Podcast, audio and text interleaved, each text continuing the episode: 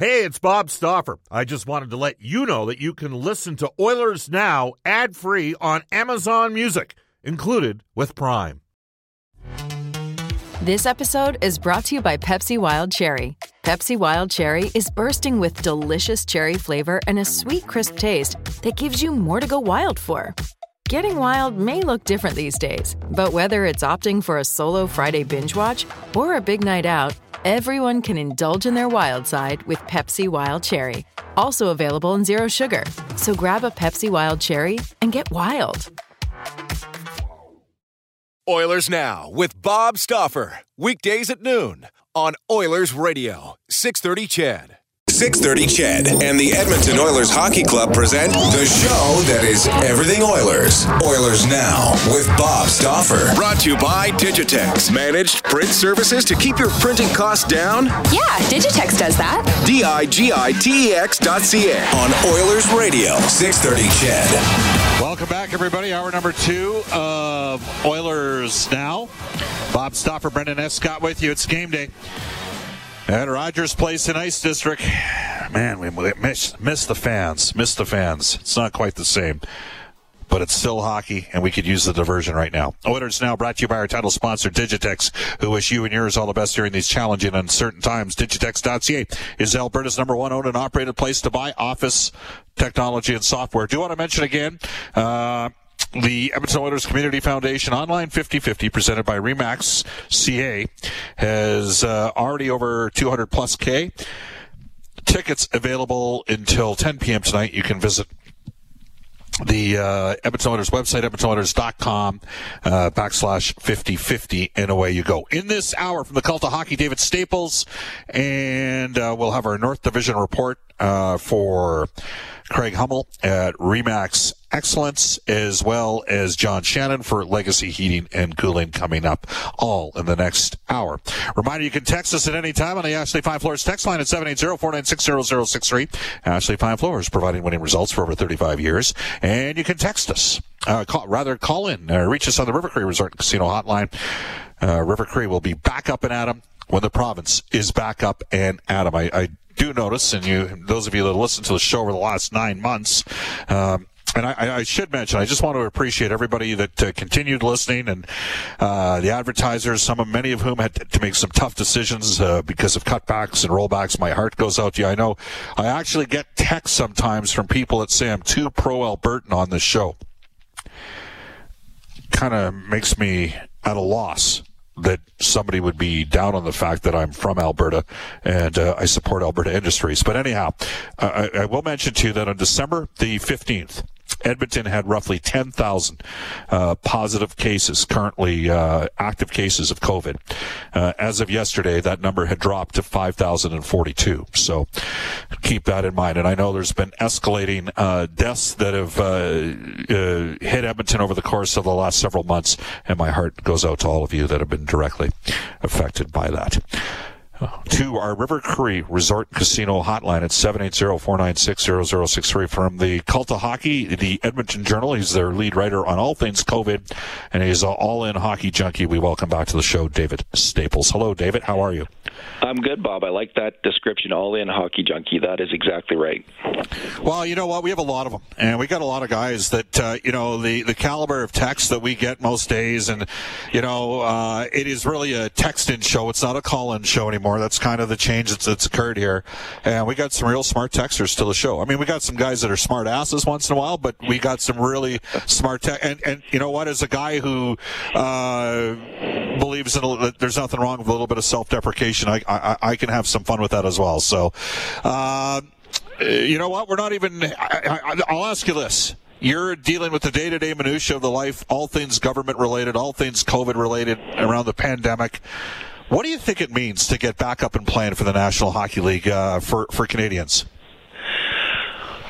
I just think there's a real underlying stress in people's lives that, that we probably aren't even aware of. And when it's gone, it's going to feel like a miracle. I mean, I, I heard one prediction um, from um, an American public intellectual that it's going to take a while for the kind of the malaise, the bad feeling from COVID to to leave us. But when we get to about uh, 2023, 2024, it's going to be like the Roaring Twenties. We're going to have the new Roaring Twenties, and people are just going to go wild in a way that they haven't uh, in in maybe decades. So there's going to be this, this explosion of life uh, when we finally get over this. But I just think there's a, just this huge cloud and and and stress that's kind of eating everybody up a little bit on the inside, if not a little bit, a lot. So I know I feel it. Was uh, wasn't Leonardo DiCaprio in Great Gatsby? Oh, to live a life like that. You know what I'm saying? Screw that. Oh, to live a life like Leonardo DiCaprio. So it's coming. Uh, it's coming. We just got to hang in there. Yeah. All right. Battle our way through it, one step at a time, one shift at a time. David, it's uh, time for money time. So tell me this. Uh, the Oilers dropped the puck tonight against the Vancouver Canucks. How much better is this team this year to start the season than they were a year ago when Ken Holland and, uh, was starting this process here at Edmonton? They're just dramatically, and I would, I think dramatic is the right word. They just seem dramatically better. For one, for one thing, we know now what we didn't know then. We we didn't know then that McDavid was coming off this massive major injury and probably at the start of the season was 80, 90 percent. Um, and now he's going to be, from all reports from camp, I haven't been there, but from listening to you, other people who have, he's like 110 percent. Uh, it's it's McDavid plus. So that's just huge in and of itself. They finally sorted out Bob the lines. You know, uh, for years they were having the McDavid Draisaitl struggle. What should we do? And I don't think this Oilers team was ever going to realize its full potential until it figured out you have to have McDavid on one line and Draisaitl on one line. Until the players and the coaches all figured that out themselves and the, the individuals involved. And I think that that dynamic is going to really drive the team forward. There's going to be competition between these two players. There probably always has been friendship and competition to see who can be drive the best line. And this year they've got the depth on the wings to actually have wingers, so they're not jealous. I don't know if they're jealous of each other, but they would have no real reason to be totally jealous of the other player because there's enough good wingers to go around for for both those top lines. When did we have last have that? We've never had that uh, under McDavid. Uh, since McDavid's been here, we haven't had that. You know, through the whole decade of darkness, obviously we didn't have that. So, and finally. Um, the defense was identified by commentators like Alan May uh, in the playoffs as as this huge problem for the Oilers. They weren't fast enough. They didn't move the puck fast enough. And lo and behold, we have got three guys who are going to be in the lineup who weren't in Game One of the playoffs: Koekkoek, uh, Caleb Jones, and uh, Tyson Barrie. Who just that's their strength. That's what they really do. They're puck movers. So that's a, a massive difference right there. The only question, as we all know, was in net. And, you know, I was having, I was thinking about tonight's game, and I was thinking, oh, geez, what if Koskinen uh, doesn't have a good game? And that's my only trepidation. Other than that, Bob, this is, a, I just see this as a really strong team. I can't believe how underrated they are. I've Heard commentator after commentator put other teams ahead of the Oilers. This is a team that, that, that did better than all those other teams last year. How do you think they're going to do this year? So I don't, I don't buy that they're going to sneak into the playoffs like some people are thinking. I don't get that analysis unless you just think the Oilers' goaltending is totally going to collapse. Yeah, it's funny. You know, there's a recency bias to the four games during the course of the season, really from December 31st on, when Draisaitl and Yamamoto got paired together. Uh, they were a different team. That's all there is yeah. to it. They were a different team. And then let's not forget, in February, they lost McDavid for six games, and Draisaitl helped, uh, you know, keep their head above water during that stretch. And uh, I, I, will tell you point blank, David, there's three things I noticed from, uh, from camp, okay? we knew they were going to be way deeper up front. Okay, Turris is on a different level than Sheahan. Puljujarvi, let's see where he's at in three years from now, but I see a process with him. So we knew they were going to be deeper up front. Connor McDavid is on a different level than he was before. There's he's on a different level than he was last September, and he's on a different level than when we returned to play in uh, late July. So there's a huge one. The puck, but to me, the biggest thing was the puck moving on the back end. You yeah. meant, you know, like I, am pretty bullish on Jones. I think he's got a chance to be a 17, 18 minute uh, guy that, you know, maybe in time will transition some more offense but Tyson Barrie provides, uh, you know, a, a, different ability to outlet the puck. Kris Russell was the Oilers' best defenseman last year in the playoff series against Chicago. He's not. He, he right now. Koekkoek's ahead of them. They're deeper, and uh, and I think they'll be able to be more uh, balanced. So, you know, uh, we know the forwards were going to be better. McDavid's better, which changes the dynamic for the line that he's on because he's already pretty good to begin with, and then that defense is, is very very exciting. Um, And the goaltending questions are legitimate. They really are. They are. It's fair. It's it's it's it's a fair question to say those guys have to be better than they were in the play-in series. Um, I'd like to get your thoughts. I got same question I asked Brian Lawton. Do you believe if Edmonton had hired, gone with a less experienced general manager, a guy that maybe hadn't seen everything like Ken Holland had, and combined with the fact that Puljujarvi's agency Acme merged with Wasserman, which is Jeff Jackson, and uh, who of course represents Connor McDavid. Do you believe those two events, if that didn't happen, do you think Puljujarvi'd be here right now? Oh, I, we don't we can't we can only guess at kind of the personal uh, dynamic between the the uh, the players between McDavid and Puljujarvi. McDavid's the, the client a client of the firm that Puljujarvi's agent just joined, so that might have had a big impact. But um, the whole tenure of Ken Holland has been marked by. Uh, as he's put it in his own words, patience and continuity. So he's been around the block, uh, you know, 100 and 200 times, 300 times, and he he just understands the value of just taking it slow, see how things develop, uh, work on the personal relationships. Uh, be, you, you can see by the way he treated all the players last year. Every player who came in last year, even the fringe players who came in, they all had their little. They had their moment to audition, like a, a for instance, or Granlund. They all had their moment where they were given a fair shot, and that's that's a sign of the whole organization treating players fairly, giving them a shot, having expectations laid out.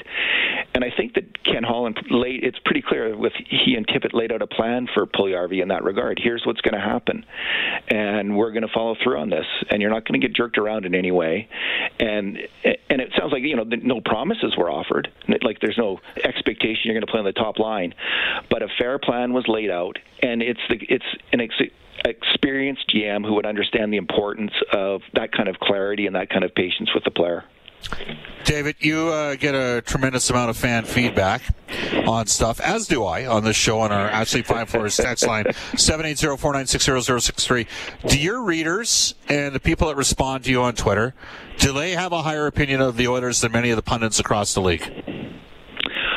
Well, I did, I did a fan poll and I asked people where the uh, the Oilers are going to finish.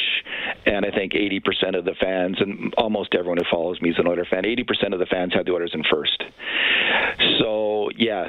Really? I think 80% yeah. of the fans had the Oilers on at first yeah, wow. people in Edmonton are stoked and they are believers. Now, you could have asked that in the middle of the decade of darkness. I guess they would have. It would have been a vote on whether they'll make the playoffs or not, and you would have had a fairly high number. Sure. So, you know, all fans are uh, optimists, and they, they're we're here uh, with hope in our hearts.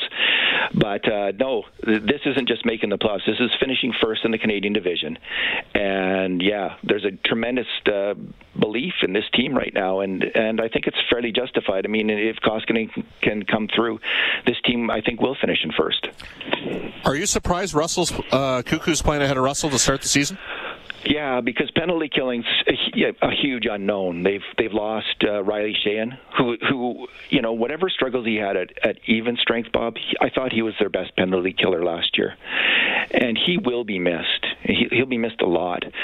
So Kris Russell is on the PK. He was a key player on it last year. He's been a key player for years. So to, to also kind of subtract him from the lineup from when you have a question mark about that, I was I was thinking that's not going to happen.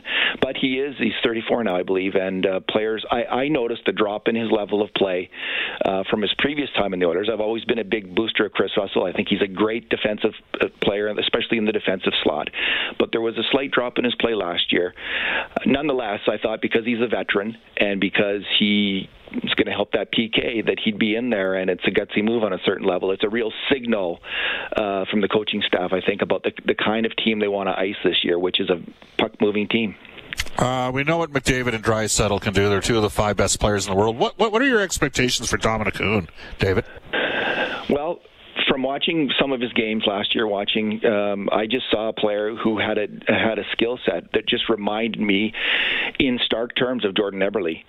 Um, when you look at his points per game over the last two seasons, it's it's it's better than Eberle's. It's better than Ryan Nugent Hopkins. You're talking five on five. Five on five, that's right. Because he doesn't get much time on the power play. He hasn't in the various cities he's been in. So his five on five scoring, point scoring in the last two years is better than Nugent Hopkins. It's better than Eberle. Um, he's very similar to Eberle, Bob. He really handles the puck well. He's very clever with the puck. He's a very strong passer. He's a smart player like Eberle was. We'll see how he is defensively if he's uh, more, you know more defensively responsible. He's a good shooter, but not a great shooter. So I think we're going to. That's the kind of player we're going to get. So that's a pretty high expectation uh, when you think of Jordan Eberle and some of his better years, especially. But Kahun's in the prime of his career.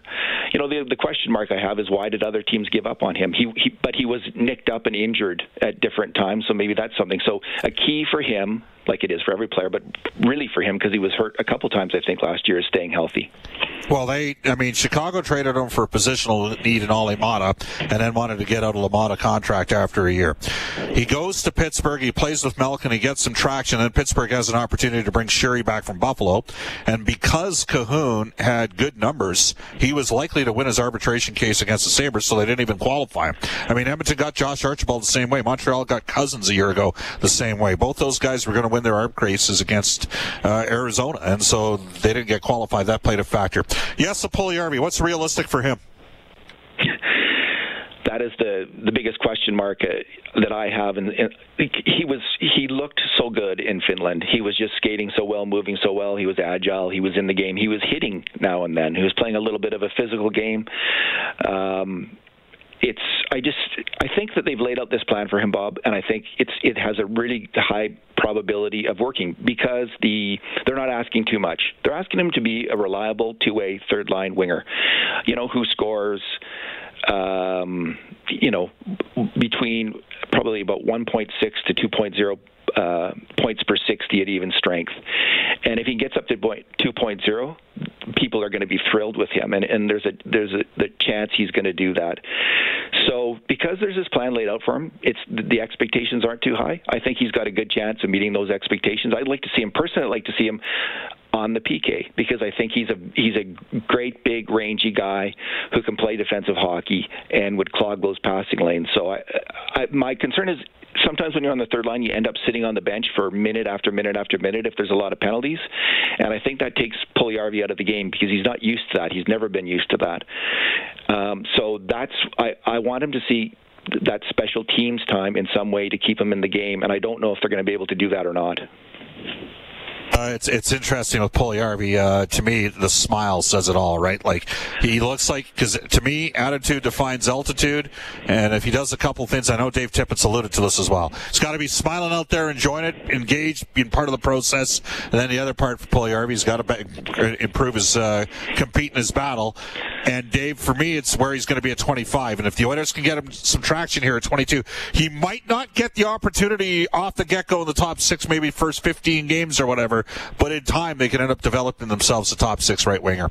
Uh, all right, uh, who's who are the Oilers competing against for top spot in the North Division? Final question for David Staples, Cult Hockey. Uh, the Toronto Maple Leafs. That's a strong hockey team. They've got all kinds of scoring. Uh, they've got some good defensemen.